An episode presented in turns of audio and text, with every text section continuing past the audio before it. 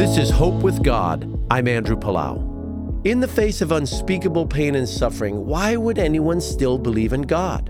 Or take the matter of unexpected crises? Of course, one hopes that life's crises will be few and far between.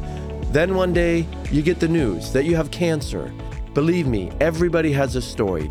Even in the worst of circumstances, God never abandons us. He is still there, urging us to not lose hope that we will experience His comfort, solace, encouragement, strength, joy, and peace. A woman named Lisa said it best I discovered there's always hope. What's your story? Can you see God at work in your life? Whatever your story, I pray that the God of all comfort will be your comfort, strength, and peace now and in the days ahead. Remember, there is always hope with God. This is Andrew Palau.